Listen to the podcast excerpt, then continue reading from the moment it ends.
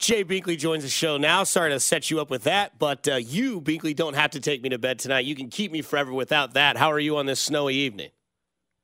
My friend, how are we doing tonight? How are you and James? Uh, we're good. He, uh, I think, goes by. Uh, I think he goes by JT. Uh, but uh, you know, either way. He's never told me that. He's always got my James. No, this is JT Noah tonight, baby. James in here. Oh, does JT Noah tonight? Yeah, JT. You, I cannot Go believe ahead, I ahead. cannot believe Bink. We've worked together almost a whole week and a half, Dad. and man, I'm you can't kidding, even figure out my name. That hurts. I'm kidding, JT. I'm kidding, man. Relax. Okay, okay, okay. Binkley, uh, you a big, you a big snow guy? You like this kind of weather? You know what I do? I like the kind that sticks, though. Yeah. This is just more of a. I mean, I guess it's not a nuisance. It's you know around the holidays it have been nice. You know, hey, if you don't like to drive in snow, you get a little snow, Yeah. little falling outside these huge flakes. I mean, big flakes, but it doesn't stick. It kind of sucks. I kind of have a theory that when it snows, I uh, I do radio shows like when Mahomes plays in the snow in the in the in the football stadiums. Oh, I've done a bunch of those, Big man. snow I've show guy. I've done a bunch of snow shows. I mean, we're talking like it was bad after work, trying to get home, whatever. I mean, it's, it's Remember, been, uh, uh, remember when the they played uh, Denver when he said he was a snow game guy and it was you and I up here for that game, and Yeah. uh, you couldn't even see outside because it was just potato flakes. yeah, Yeah. See, this yeah, is we'll get that. this is where I'm in a that in a. I'm in a pickle here because I don't know if it's a if it's a red wine night tonight for me or if it's a six pack of tall boys. Well, you know, I know think- where you I, lean. I go t- next Saturday, next Friday night's uh, beer Yeah, dude. at Cinderblock. Yeah, So yeah. that's next week. That's right. Um, speaking of beer, uh, Sunday, I assume you will have quite a few uh, when that uh, Buffalo game and uh, Miami game is in the second half. Because I know you have to do the post game show that'll start probably when that game is getting underway. But by halftime, you might be on your way home. That that game is so puzzling to me because of everything that is involved from the tectonic shift of the AFC that could happen, the fact you have a team that could be a two seed or out of the playoffs. And then you look at Miami, who I haven't done the research and I probably should have tonight, but I feel like they've led that division since week four or week five. And they have a chance at losing that division the final week of the season against Buffalo. It's crazy. I mean, it's been a tale of uh, two teams, and you know, with all the injuries they've had too, with Bradley Chubb, that makes a difference. With with you know Tyreek Hill, I don't think he's exactly been 100 percent since he hurt his ankle a few weeks ago, and of course, you know Jaylen Waddle actually missing some time. I, it's just been a team that's been all up and down. Um, I think it's a team that believes in itself a little too much. I think they've believed in their press clippings a lot, like they did last year, and really felt that they they had arrived, and they were willing to tell you about it as well. So then you have Buffalo, that's Dr. Jekyll and Mr. Hyde, the biggest Dr. Jekyll and Mr. Hyde team in the NFL. Yeah. Um, do you think maybe there's a, and I get it, football's a long season, but do you think maybe Miami uh, kind of burned out of all their fuel too early and didn't try to, you know, maybe keep things in house or know what they had on the field that was, you know, maybe not needed to be, and they kind of showed all their cards early and then kind of got a little too hot and heavy in the ego, and now they're they're beat up, banged up. Waddle, you know, obviously hurt. You said Bradley Chubb. You look at Tyreek Hill, who's in a boot. Um, Miami, I think when we talk about that's the team that you hope is coming to Arrowhead in two weeks. Yeah, I mean, you, you can hope for that. I mean, I, I still think they can be a formidable team. Obviously, the game in Germany probably doesn't go the Chiefs' way if, you know, if it was, uh, if it was, um, it wouldn't have gone the Chiefs' way if it happened to be um, without that Tyreek Hill fumble. You know what I mean? So that was one of those things that, you know, it did happen, obviously, but uh, they're still a scary team offensively. I think that the Tua and his accuracy, I think they can cause problem when they're healthy. With Tyreek Hill and Jaylen Waddle out there, though, I have a ton of confidence in the Chiefs' number two uh, secondary, number two ranked secondary is absolutely huge. So, you know, their strength is you know throwing the football down the field. But man, those Chiefs corners just shut that Miami team down at the beginning of the year. So I feel kind of good about it, to be honest with you. Speaking of feeling kind of good, after you watched that game against Cincinnati, I know you and I haven't really talked about uh, that game much. Uh, obviously, it's almost been a week since that game, but that's the blueprint, right? That's that's what makes this team go is simplicity. Lean on Isaiah Pacheco, open up Rashee Rice, kind of sprinkle in a little bit more depth for him on his routes, and then that opens up 87 and gives 80, and gives 15 the confidence and the know-it-all of what he needs to do for this offense to keep rolling to uh, what is the playoffs, where he is the most experienced quarterback in the league outside of Joe Flacco. I think at some point you just do what works. You have to look, and it's not like like you said, it's not about the forty-point games, and you know you look at what you have. And right, right now, you have is an elite defense. It's number two in total defense in the NFL, number two in scoring defense in the NFL, number two in sacks in the NFL, and that's what you lean on. You lean on what you're best at, and right now this team is best at playing defense it's turning the ball around, handing the ball off. Not like they did against the Raiders, because against the Raiders, uh, they were out physical the whole game and they couldn't run the ball. It was up to Patrick Mahomes basically to be the running game. It was non-existent. Um, you know, Pacheco was around three yards a carry, maybe less, and he was 7.2 this past week. Mm-hmm. So yeah, you run the ball. You know, they did to Cincinnati what they should. Cincinnati was one of the weakest run defenses in the NFL, 28th in the league. They've only struggled this year in yards per average carry average against opponents but they found who what they did and they just stuck with it. The shorter passes, Rashee Rice leads the NFL in yards after catch. That's exactly what this Chiefs offense needs at this point. And they just need to understand what and who their identity is and play off that.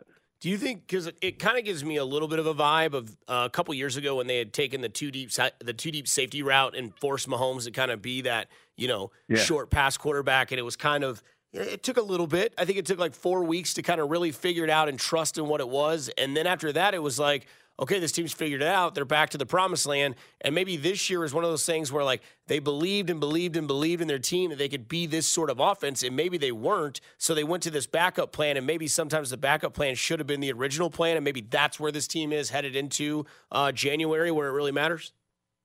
Yeah, I, I think some of that. I, I think that's uh, that's true, Dusty. I think that's really exactly what's happened with this team, and and it's all about that. You know, finding that identity and what works, and you want to press the gas and you want to do things, but you know, in the off season they didn't bring in a bunch of receivers. You know, Sky Moore.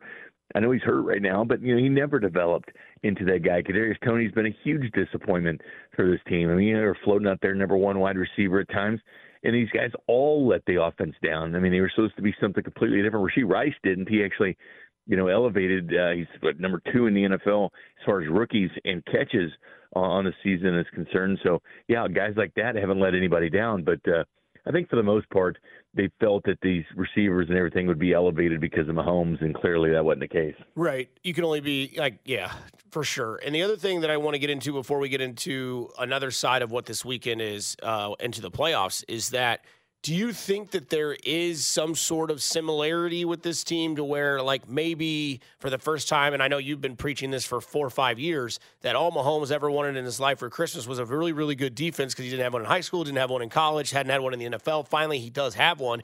And maybe it's okay if he's the guy that's like, you know what? We're not going to win the Super Bowl this year because of me. We're going to win the Super Bowl because I'm going to set our defense up for success. Kind of like you saw TB12 do for all those years, where it was, you know, here we are, another year. Brady's got the ball with three minutes left. It's a tie game, or they're down by two, and all he needs to do is get to the 40 yard line. Vinatieri kicks field goal, and it's over. Mahomes has a great defense. Mahomes has a really good kicker and Mahomes knows how to do this in the playoffs. Is that kind of where maybe they just have that like sort of realization like, hey, everyone compares to the Patriots. Maybe it's not that bad to kind of just take their playbook and do it too.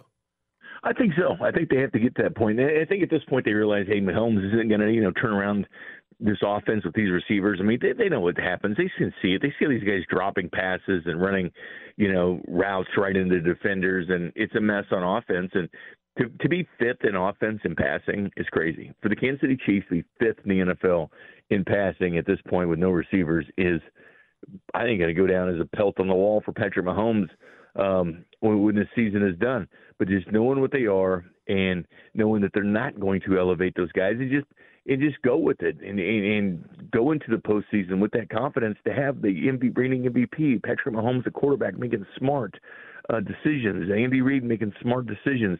And let's face it, this AFC is loaded with teams without consistency. To me, there's the Baltimore Ravens and everybody else. Okay.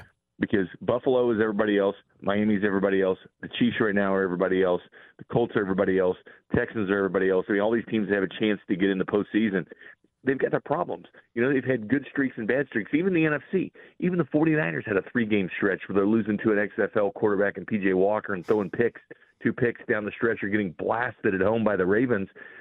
Everybody's got issues, in my opinion, except for one team. That one team is the Baltimore Ravens. Yeah, and they're going to have essentially almost three weeks off because they're not playing this week. They had basically a half off last week, and then they had the first round bye. So we'll call it two and a half weeks. Yeah, it could be what do they call that? Uh, rust or rest, whatever the most uh, yeah. efficient one comes out on the other side. Okay, uh, Chiefs Chargers. Uh, Easton Stick versus Blaine Gabbert. Uh, we just found out today no Rashee Rice. He's not going to get a thousand yard receiving. They're still kind of flirting with. They're going to get Travis Kelce the you know the the chance. We'll see. Uh, what what piques your interest the most about Blaine Gabbert versus Easton Stick? Uh, not a lot, to be honest with you. It is going to be nice. It, it is going to be nice to see like Blaine Gabbert. Like, can you trust him? Like, can he can he magic happen? Because you know you got to see Chad Henne. Last year they needed that mm-hmm. 98 yard drive against the Jaguars in the playoffs when Mahomes got hurt. Like they needed that, and Henne goes in there and he and he facilitates that. He knew the offense, and again, this is what Andy Reid does. He gets these journeyman quarterbacks that aren't great quarterbacks, but he stretches the imaginations and he, and he signs him to the Chiefs, and he just wants that one drive. Just give me that one drive. That's what I need from you. I don't need four, five, six games of success. I need that one drive. So I think kind of find out uh, who and what Blaine Gabbert um, is made of at this point would go huge. But uh, out of all the records, I, I really hope to get Kelce the thousand yards for uh, many reasons. Yeah. Um, and then uh, I don't know what your schedule is Sunday. I don't know if I'm sure you'll be up here when I'm up here doing the show from nine to noon. But I do, if if not, I do want to get your opinion on uh, how you feel about this national championship in the college football world. Hundred percent. I can't wait. You're talking about uh, the best passing offense in the nation going against the uh, number one defense in the na- in the nation, number one total defense, number one points a game defense. So that high flying uh, offense, where I think three receivers will be uh, first and second round picks for Washington um, against this great Michigan defense. I think we're in for a great game. Do you think Michael Penix will pan out in the pros, or do you think he's one of those guys that are older in college that maybe it's a little skewed? I do. I just think his poise, just kind of, you know, how he goes out there, how he runs an offense, how efficient he is, how accurate he is as a quarterback. I mean, he just hitting that 430 yards in a uh, national semifinal game. They beat Oregon twice this year. I mean, it's just he's been this consistent. I remember going back and I remember when he was in Indiana you know, watching some games, you know, late night, Indiana's playing, or they're they play in the middle of the afternoon. You get the second TV on, and you're watching Indiana. Just to see this Michael Penix because he was exciting to watch his whole college career, and when he went to Washington, it just exploded for him. Uh, Binkley, uh, I know you got the show on uh, Sunday afternoon. What's the uh, what's the beers of choice tonight? You're still drinking the holiday ones. you, uh, you you take it easy tonight? Yeah, I'm still going the holiday ones. I still have a few left, even though I did stop and get some. Uh uh, Founders Porter. Mm. Um, it's a porter night. And yeah, it's a it's nice. it's a it's uh, I think they make a really nice porter beer. But yeah, there's still some of the holiday blends that I haven't uh, uh, quite drank at this point. But I've been uh, filtering some uh, some Founders, and my kid, one of my kids for my for Christmas got me some Moose Drool. Mm, uh, they make it in Missoula, Montana. So yeah, some brown ale, some some Moose Drool. Mm. Got me drooling. Binkley, have a good night. We'll talk to you again next Friday uh, at Cinderblock. You'll be sitting right next to me, uh, ripping off some sport takes and watching uh, some guys play a bunch of dice from the radio station, from what I've heard. So, let's do it, my friend. And there's some historic milestones for the Chiefs. It's definitely worth paying attention to. Kelce sits right behind Jerry Rice in postseason touchdowns, receptions, and yards, and he's got a chance maybe in this postseason to eclipse two of those. So it's going to be fun, man. Just watching these milestones fall is going to be something uh, something to behold, my friend. All right, we have a fun night. Stay safe, and I'll see you on Sunday. All right, brother.